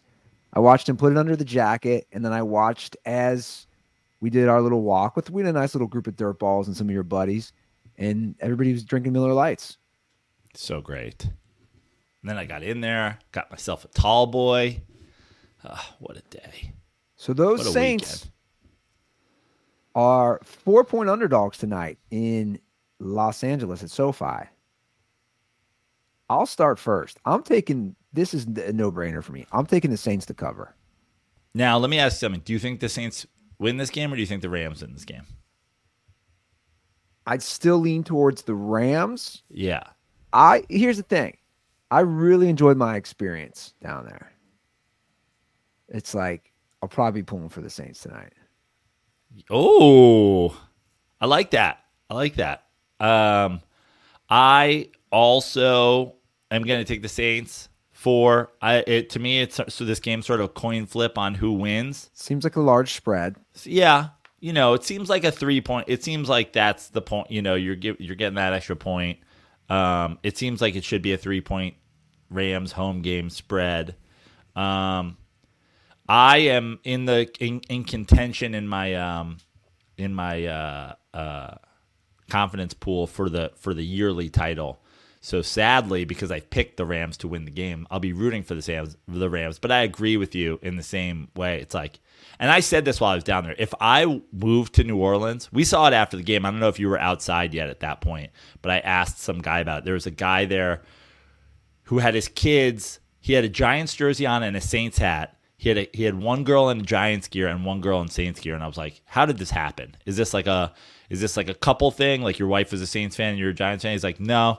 He's like, "I'm from New Jersey. I'm a Giants fan, but I've lived down here for a while and like just adopted the Saints." And like I could 100% see that. Like it is a fun atmosphere and a fun team to root for. I'll be rooting against them tonight. Um, but I think they cover. Yeah. Yeah, I, I totally agree. All right, we have two games on Sunday. We have a game on NBC and we have a game on Peacock. So Peacock is going to get a game. So Sunday is Christmas Eve, Correct. and we have two games. On Saturday. Oh, on S- no, okay. So Saturday is the twenty third, correct? Mm-hmm. Okay. You said Sunday, and I Oh, was I'm like, sorry. aren't all the because I know we have Christmas Day games. Sorry, my bad. Yeah. So okay. Saturday you have two games. Got it. You get the Bengals Steelers and you have the Bills Chargers all on NBC networks. It's it's gonna be the Peacock debut for an NFL game, and they're also going to test something. They are doing no advertisements in the fourth quarter. Ooh, and both games No, in the in the Peacock game. I believe in the Peacock game. Yeah. So your NBC game, a must, definitely a must win for probably both teams. Definitely Yeah. the Steelers. Uh, the Bengals travel to Pittsburgh, where it will be Mason Rudolph versus Jake Browning, who's three and one as a Bengals starter. The Cincinnati Bengals are two and a half point favorites. Now, no Ja'Marr Chase. That was the news before we started the show. Uh, no DJ Reader, who's like their big run stopper up the middle. Right. The Bengals already were terrible against the run. So again, you have two backups. You have one who's played very well in Jake Browning, and you have whack a mole Yeah. Mason Rudolph, known more for getting his head bonked than actually playing football. I think this game is a sneaky game, a division game. You know, uh, even if it was like Trubisky, I might be like, ooh, sneaky Steelers pick here. Not Mason Rudolph. Not Mason Rudolph. Uh, the the other reindeers will not let him join in their reindeer games this Saturday. he is trash, and I'm I'm all in on your Bengals for this game. Bengals win and cover. My Bengals. The Bengals are winning four in a row with Jake Browning. Four in a row. That's interesting. And I agree. I, I, I just look, I, I can't I, and I agree with what you said about Trubisky. Anybody but whack a mole. And, and if the Steelers win, I'm not going to regret this pick. I just, again, anybody but whack a mole. I just, I can't. And, he- honestly, your Bengals sh- showed a little fight last game. You know, the the comeback was huge. I feel like uh, I almost might be more confident in this game had they lost to the Vikings. But at the same time, you can't be can't not feel a little bit extra confidence in the way that they came back. Had they had they won like a close like you know nail biter just like back and forth the whole game but but showing a little grit showing a little heart showing the comeback ability i mean obviously the steelers defense is good and uh will probably So they so just it's just a heads up. They played that was Browning's first game, and he got absolutely his ass kicked, yeah yeah and they lost at home. So now Yeah. obviously this one's on the road. So, I mean, look, th- there is that in play. There's the Steeler again. i just don't think the steelers can score enough points that's my thing. That's exactly it. i mean we're ta- we're ta- like I, like kenny pickett forget it i'm all in on the steelers maybe even trubisky i'm like ooh i let sneaky not mason rudolph Mason Rudolph essentially fighting for their season slash Yeah. possibly Mike Tomlin's job. All right, so we're both going to take the Bengals. Your next game, like I alluded to on Peacock, Bills Chargers in LA. Ooh, the spread keeps just going farther and farther away from the Chargers. Bills are now 12 and a half point favorite. wow The Buffalo Bills and Andy Ruther placed a small wager to win the AFC and to also win the Super Bowl. You bet them both. I bet them both separately. Wow. Did you bet them to win the AFC East? I did not. I should have done that too. That was Yeah. that was reckless. So they're 12 and a half. Easton Stick. I'll, let me say this: interim coach makes me want to bet the Chargers. 12 and a half wants me makes me want to bet the Chargers. Dude, they gave up 63 points to the Raiders. 63 points to the Raiders. They gave up 63 points. Like, let's say an interim coach cuts it in half. I think the Bills cover if they score 31 points. I, I, crazy. I got to take the Bills.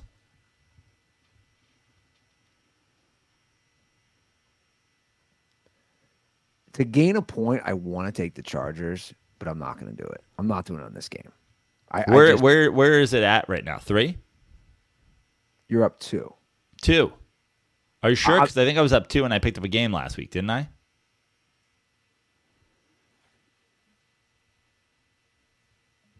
It's two or it's two or three. I think you told me that. I don't know if that was true.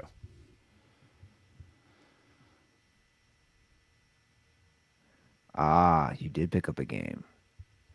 Damn. Okay.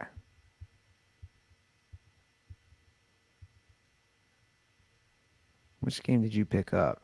I don't know. You told me it. I have not seen it. You picked up, yeah. I took Green Bay and Pittsburgh. Ugh. Okay. All right, you picked up a game, so you are up three. I'm still gonna go with the Bills. Not the game you're gonna. not It's the just game. not the game. Not the game. Maybe we'll do another game. All right, moving on to Sunday. You have Colts Falcons in Atlanta. The Colts are one and a half point dogs. Wait, who? The Colts are one and a half point dogs. The Falcons are one and a half point favorites. Wow, I'm gonna go with the Colts. really makes me rethink this game. Um, yeah, I'm gonna go with the Colts too. I'm I I, I like.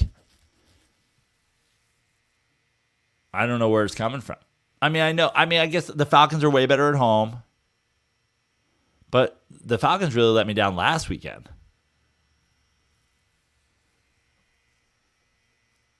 Well, we both have all three same picks so far. Yeah, we'll we'll mix it up.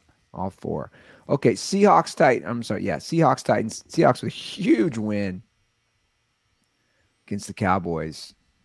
They travel to Tennessee where they are two and a half point favorites against I'll, the Titans. I'll I go bel- first, Yeah. right? I'll Yeah. take the Titans. This is your opportunity, Andy. You're on Drew Lock I and was the I, Seahawks. I was I was gonna take the Titans still. It's okay. You can do that. West to East, big win. I'll take the short. I, I have to take some gambles and I'll take a gamble. I'll take Seattle. okay. There it is. I think you could. I think you could easily get that one. I could. I don't know about easily. I think it'll be an interesting game. I could see the Titans winning this game. By the way, So could I. All right, Lions Vikings. This one's in Minnesota. Detroit's a three and a half point favorite. this one's I- scary. It is scary, and and the the Vikings have announced that they. I have to do this story because it's uh, classic NFL. The teams involved. So the Vikings have announced that they are going to change their turf for next year. They are only three teams have uh, what is called slit film turf. The Bengals, the Vikings, and the Colts. And according to studies, studies have shown a small increase in rate of injuries on the slit film. on the slit film, and only three teams have it. Minnesota announced they're replacing it next year. The Colts announced they're replacing it last year or next year too. The Bengals are like, "Yeah, fuck Joe Burrow. Right. Yeah, fuck him." And, and, and, and that's why I'm bringing this story up because to replace the surface, it's going to Can, I, cost. can can we can- like? I just need to do one thing before you can like. I've taken a lot of shit on this show for we'll be in basketball talk and it'll it'll be like how do we how are we talking about fucking top NBA point guards and Praino brings up Eli Manning. You like this is Ruther with like Bengals ownership.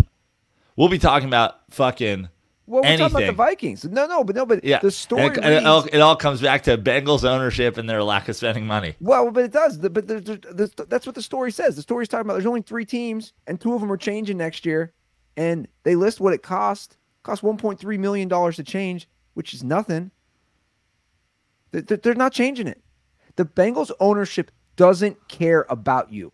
Like, I'm sorry, Randy. I'm sorry, some of my buddies. Like, I don't know, just the thought of spending money. They don't care about their quarterback. Can you imagine spending 200 and whatever his guaranteed contract was? I forget, 30 or whatever it was for bro. Can you imagine spending that much money and saying, but we don't want to spend like get the new fucking turf?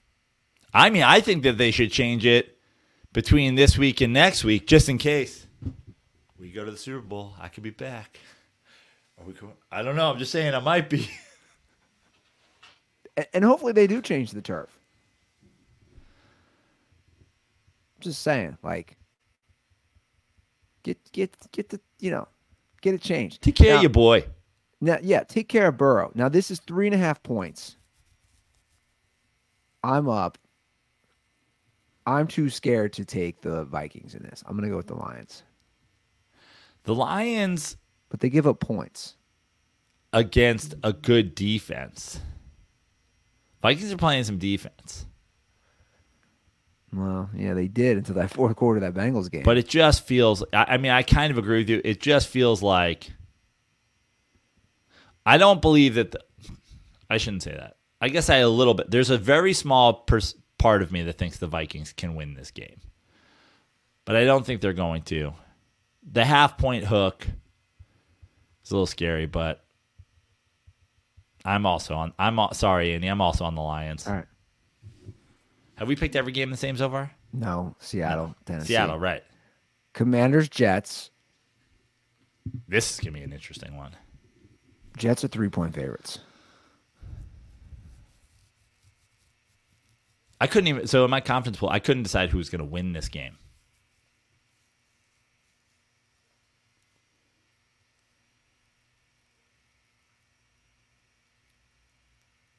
Are the Commanders just bad and it's in New York? I'll take the Jets to cover. I, I think that's stupid though. But I really, they're both bad. I'm gonna take the Commanders. Okay, there you go. That's that's the point I'm trying to pick up. Okay, Packers, Panthers. Dude, everybody's on the Packers' dick, right? They get they climb back to six and six. Yeah. They lose two straight. Basically, almost out of the playoffs. They're five point favorites in Charlotte. I think they hang around Well, the yeah. playoff hunt. I'm first. I think they win and cover. Yeah, same. All right, your next game's real interesting because it looks like CJ Stroud will not play most likely in the concussion protocol. The Browns head down to the Texans. I mean, we got what's his name? Joe Flacco still playing, win won two in a row. The Browns are two and a half point favorites.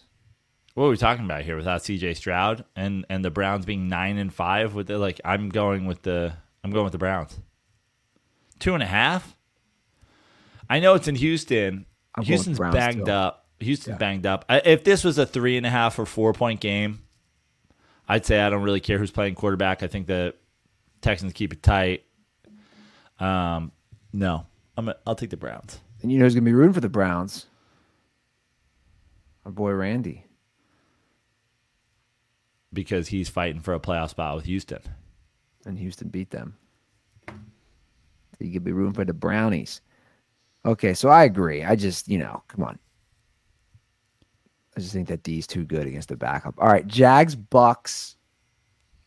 Tampa's a two and a half point favorite. The Jags have lost three in a row. I think they turn the tide around. I think the Jags win and cover. I think the Jags win and cover too. But now, why are we? Why? Let me ask you something, Andy, because I agree with you. Why do we believe that though? What has Jacksonville shown us Nothing, just that they're compared to what what Tampa Bay shows? Like, it, you know, it's crazy, but like, Trevor Lawrence was sort of the for sure thing one. Baker Mayfield was sort of the fucking how why why did anybody take him one one? Obviously Baker's on his what third team. Um but I don't know like I agree with you but I don't know why. There's something about it it almost feels like how many weeks can I be wrong in a row about the Jaguars is why. But Tampa's like playing good and is currently leading that division.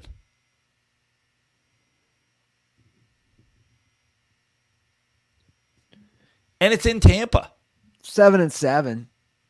And it's in Tampa. Why do we believe in the Jags so hard? Is my question. We both believe, we both have the same pick. I just want to know what's wrong with us. I'm I'm just saying I don't think they lose four in a row. That's Okay. just I just don't think. And do I we may, do we maybe think that the Bucks are playing above their heads right now? I, I just think, look, again, I'm just basing off. I think they're an overall good team, the Jags. They're now tied with the Colts and the Texans as far as the same win losses. So, like, they're still in first place based on tiebreakers. But, dude, you lose this, you're most likely out of first place. I mean, Trevor Lawrence can't stop fumbling. Can't stop fumbling. I mean, he fumbled when he wasn't even hit on that one play against the the Ravens. He's got to get rid of that hair, man. He's too much of a pretty boy. Get rid of the locks, bro. Go short. That's he should do the. Dirk. Remember Dirk, like every year would start with like a shaved head? I'm not talking about get a haircut. Because here's the thing if Trevor Lawrence gets like a regular old haircut, you're to be like, looks weird. Because you know what? He's got a weird fucking face. Let's be honest. He looks like a fucking Gumby character. Like, you got a, Fuck Gumby. you got a weird face, bro. you just got to go crew cut. So there was a there was a there was a little restaurant. So I flew through Dallas Fort Worth. Did you know he's got like I assume he probably has one in the actual city. There's a little like restaurant just called Nowitzki. Really? Yeah, in the in the that. airport. I love that. How do you go Nowitzki? How do you not just go Dirks? Yeah, it was weird. All right, we both taking the Jags. Cards, Bears. This one's in Chicago.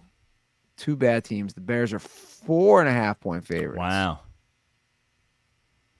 Am I first? Yeah. I'm gonna give you an opportunity here. I think the Bears win the game, but I think the Cardinals cover. People so high on the fucking Bears.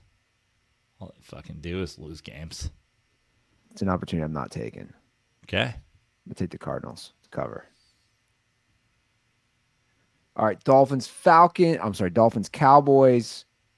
Miami's a one point favorite. The paper tiger ball. Paper Tiger Bowl. I think the Cowboys win and cover this Paper Tiger Bowl. I do too. I think the Cowboys win. Like, you know, the Cowboys are so bad on the road, or well, so mediocre on the road as compared to how great they are at home. But I think the Cowboys defense, and I think the Cowboys, I, I think the Cowboys just being a little bit tougher. Um, I think they win this game. And Tyreek Hill not playing. No, you know why? He's busy having kids. You see Yeah. this shit? Yeah, Did you see this shit? yeah. His third child this year with three different women. Tyreek Hill had a third These child guys this year. hate their money. They These guys do. hate their money. Two of the baby moms have just filed paternity suits. Hill already has seven children and just got. Dude, I, I love all these pictures. And he just got married a couple weeks ago. Yo, calm down, bro. Like, I just don't get it, man. You hate your fucking money. I said this. I, I I I don't know if we ever talked about it on the show, but I said this because you you did a when Philip Rivers had his tenth kid. You, you did the Philip Rivers loves fucking even though he won't say fuck joke, and my reply was I I disagree wholeheartedly. I think he's fucked exactly ten times in his life. I think Philip Rivers fucks to have kids and that's it because Jesus is watching. But we we make fun of guys like fucking Dude, it's like, dude, Tyreek Hill's had Tyreek Hill's had seventy percent of your kids in like one fifteenth of the time. Like Philip Rivers has a kid who's like twenty five years old now. Tyreek Hill's got seven kids under four. Like that dude loves fucking. That dude hates condoms. that dude hates his money. That's what he hates. Forget condoms, dude. Like, also, just like Just pull fucking out. pull out, dude. Yeah, what are we about to say, doing just, here? Just pull out, man. Just pull out. like I wish somebody could like I wish there was just like a, a like an, an accountant in the room. Just like as he's on his last 6 strokes. It's like, dude, in the next 6 strokes, I'll give you two and a half million dollars to not come in her. Like just have just hold a bag of cash there. Two and a half million dollars if you don't come in her right now. Who's turning that down? He's like, nah, I got to. You're like, why? why? I mean, it feels great, but just pull out, man. Dude, if if if you came into the room while I was having sex and you were like, I'll give you a double cheeseburger to pull out, I'd be like, done. You drive a hard bargain. Also, I was gonna pull out anyway because I do every single time. It's not that hard, man. Like, like when the thing is, money is a different level. So I just said I'd do it for a double cheeseburger. that's what I'm saying. That's what I'm saying. Like, like, like we're talking about protecting your money. It's, it's just insane. Like, dude, clearly these women know what they're doing, man. You're their golden ticket. It's obvious. Yeah. and it's it's fucked up for the record like using a a human's life that's next level sick in my head as well Yeah. like why are you doing that but come on man like you might be getting a new nickname soon like cheetah we might have to remove cheetah Yeah. i mean just they're just start calling you daddy like because Yeah. you're gonna have so many kids you're just daddy you're not cheetah you're daddy I, I think see- I think it's I think we should we should give him one of the names of the Wu Tang, but we spell it differently. We spell it with a J instead of a G. He's Jizza. the RZA, the Jizza. That's hilarious. Like JZAA or JZA, I mean. Yeah, JZA. I want to see a video of him running. You know, he's so fast. I want to see. I want to see you run from each baby mama's house. Like this is a, like he has his own marathon. You could do the Tyreek Hill marathon. You run from each baby mama's house, and you've done twenty six point two miles in Greater Miami. But I think, as far as the game goes, I think Tua faces a real defense, and we've all seen what happens. And I think there's issues. So I think the Cowboys win that game. Agreed. And then if the Bills win, then the Bills are only a game back. And still have a game against Miami left. Patriots Broncos, your NFL network. That's going to be your Sunday night game. That's awesome. Denver's a six and a half point favorite. Wow, that's big. it's too big for me. It's in Denver. It's in Denver. I'm going with the Patriots. It's too big for me. I'm just thinking here about the strategy of stealing a point from you with Russ. Ooh. That's a little cocky. It's like I got a three point lead here. Go for it. I, I want you to. I kind of I kind of want to too. Pick I got a three point lead here. Seems crazy not just to hold the, the ball the way Russ does when he's in the pocket, but I'm gonna do it. I'm gonna go. This is a reckless decision. The, like when you said six and a half, I was like too big, too big. I'll do it though. Let's go. Broncos cover. Reckless. Can you imagine if I if can you imagine if I fucking piss away a lead here in three weeks out because I take Russ? But fuck it, let's go. But you could also gain a point. Christmas Could also could come. I could also gain a point. Christmas could come early. I hate this pick, I bet. but I'm Ru- just that big of a dickhead. Russ is such a dork. He looks like the guy who probably still believes in Santa. A hundred percent. He he believes Santa and Jesus are the same person. He believes Jesus delivers his gifts. His kids are concerned that his kids are like, Dad, uh, can you not believe in Santa? We don't get any gifts. He's like, Well, I guess you were bad this year. Jesus didn't show up with your gifts. Russell Wilson still believes in Santa Claus. I, I I don't I don't get how he got Ciara, man. I do. I don't either. Like I don't She- get She's that. also a Jesus freak, I assume. no, but I think he turned her into one. Oh, really? You know, especially with her history and you know her music, and she's just she's so hot, and I'm just like, how? Do you remember when uh he had the straightened hair look when he clearly like decurled his hair and he just had like a side part and he looked like the world's biggest fucking dork? Like that right there like how is she not like what are we doing here? What the fuck are we doing here everybody calls you a Berenstein Bear were you just like trying to fucking do the you're just trying to get a Berenstein Bear side part going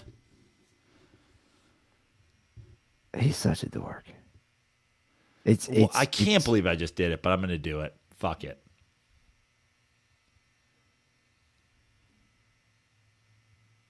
I can't believe you're doing this either. I can't believe I'm doing it. Because I mean, even if they win by six, they don't cover. I know. I know. The second you said it, I was like, too high. Too high. But Vegas knows something we don't.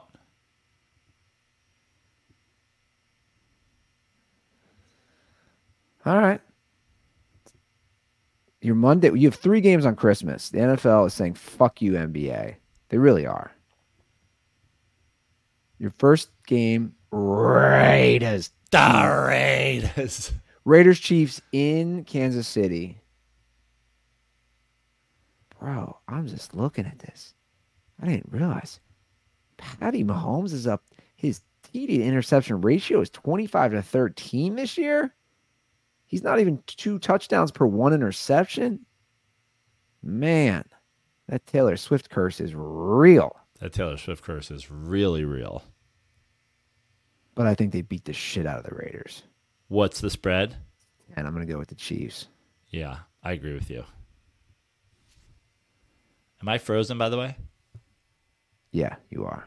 Great. You been Awesome. frozen for a while. I haven't been. I, you know why I haven't frozen for a while, Andy? I have been doing this on a uh, incognito browser, as as somebody suggested to me, and now I didn't do it today for some reason. What a reckless decision! Just do the incognito browser. Almost as reckless as choosing the Broncos. Yeah, I'm I'm with you though. I, I think the Chiefs. n- Listen, I am. This is the first time I can honestly say I'm not super high on the Chiefs, like where I don't think like, oh, the Chiefs will figure it out. I'm confident the Chiefs figuring it out. I don't care what the Chiefs' record is. The Chiefs are like the Lakers in the fucking '90s or the the 2000s. Like I don't give a fuck with the regular season. I don't care where they're playing. This is the first time I feel that way. But I also think that it's the Raiders and that they need to get back on course. So I think they win and cover. Yeah, the Raiders are feeling good after putting up a 63 spot in the Chargers. The Chiefs are going to be like, mm, cool, story. We're going to beat the shit out of you. All right, Giants, Eagles. Yeah, boy. Tommy DeVito rolls into the Linc where he is a 13 and a half point dog. Ooh.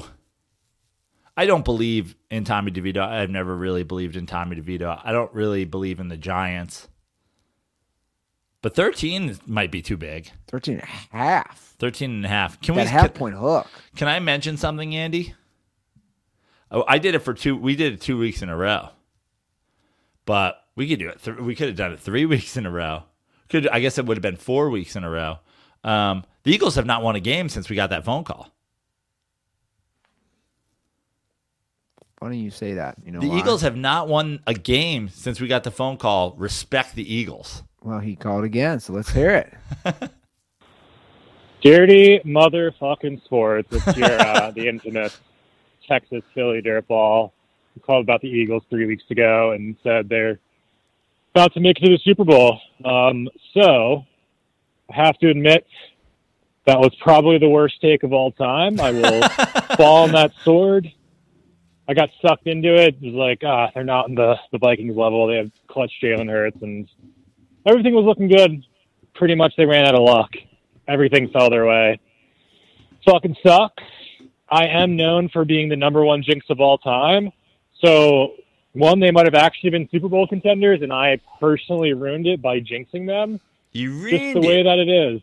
Um, condoms are for me for not making it to the 1000th episode.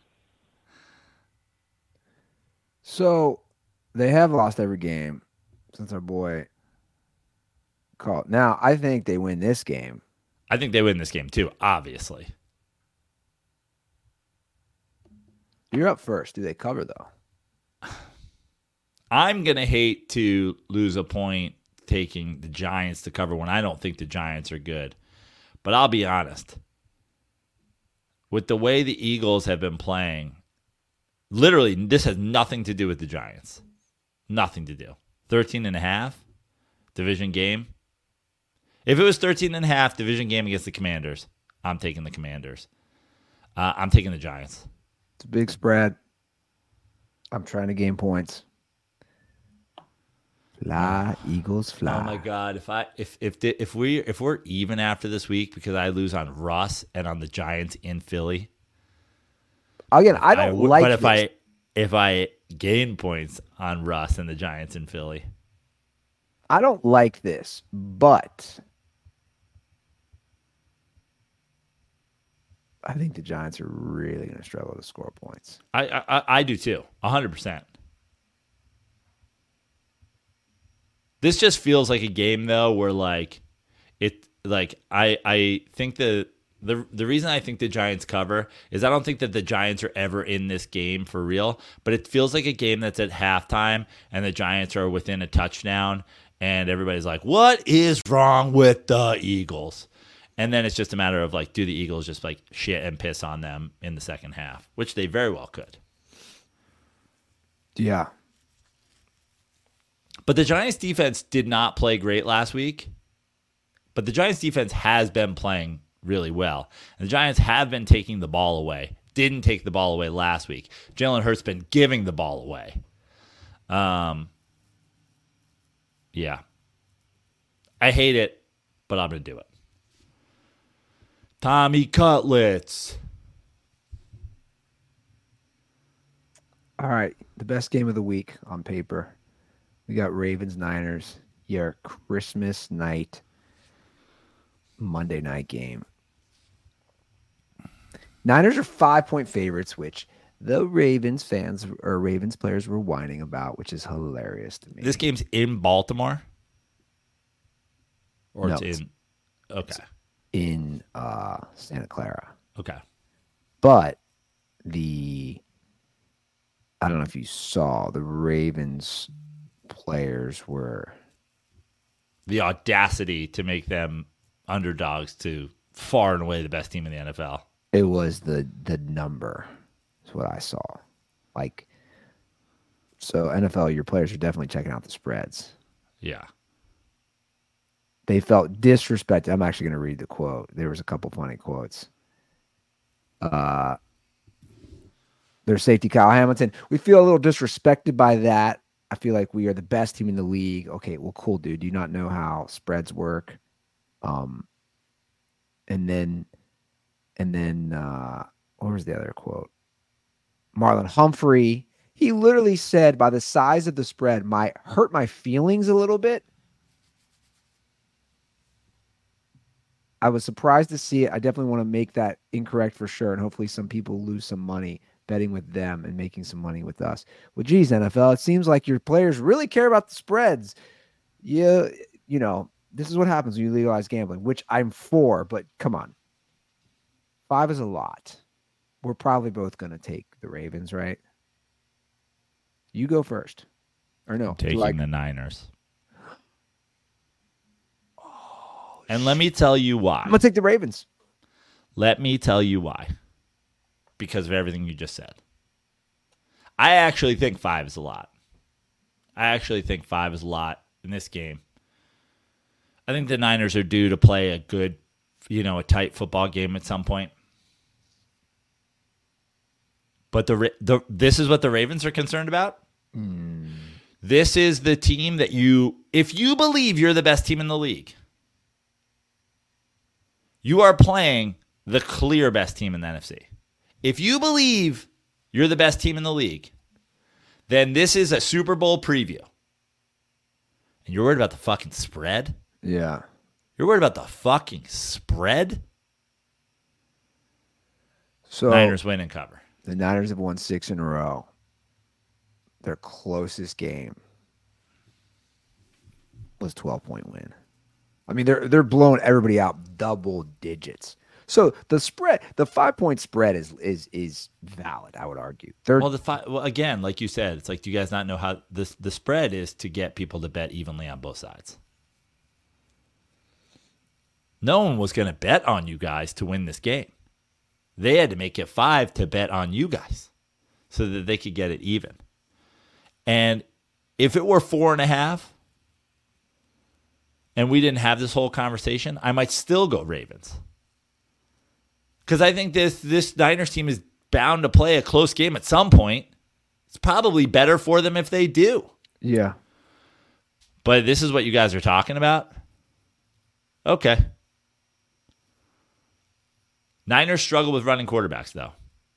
Niners struggle with a Russian quarterback.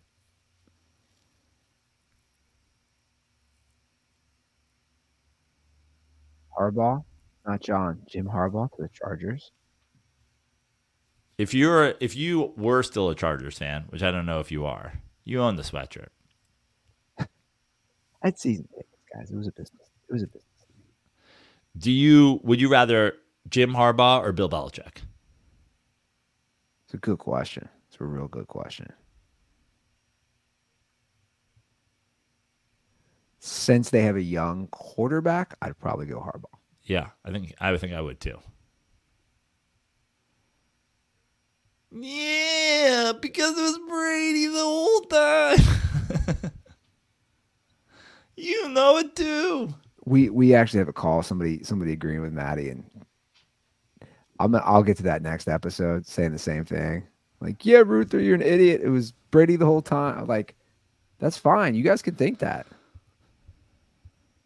Like, again, I think it's insane to just like shit on a guy who won six Super Bowls and played in nine as a coach, like made it to nine. All right, those are our picks. Like I said, we have a couple calls. We can get to those not next episode. Because next episode is the year 1000. So I'm gonna give you guys a little preview. We just we go down memory lane. It's wild, it's wacky, it's raunchy. It's what happens when you do a live show. We prepared almost nothing. Nothing. We have some interesting dirtball significant other guests. Yeah. I loved the live episode, to be totally honest with you. I think that the live episodes, you know, what's funny is this the thousandth doing the thousandth live, like live episodes are totally different than regular episodes. Completely.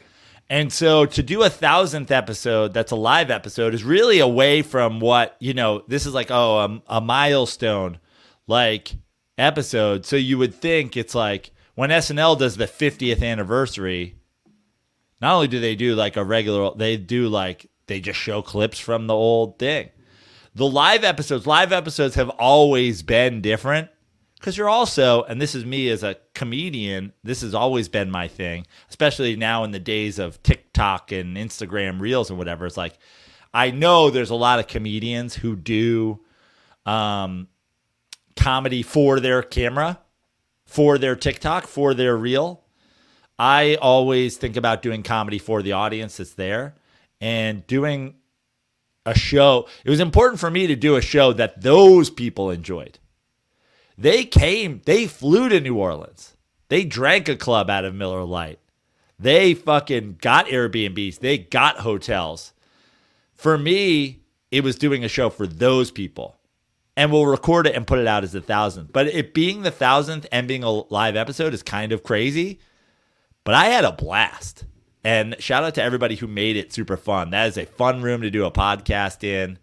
Um, and I think that I think that the dirtballs who were there had a good time watching that show. I had a good time doing that show. Yeah, like I said, I think during the show. I mean, it was a nice throwback. Just like let's let it rip. Let's again, like you said, the, the stand-up comic.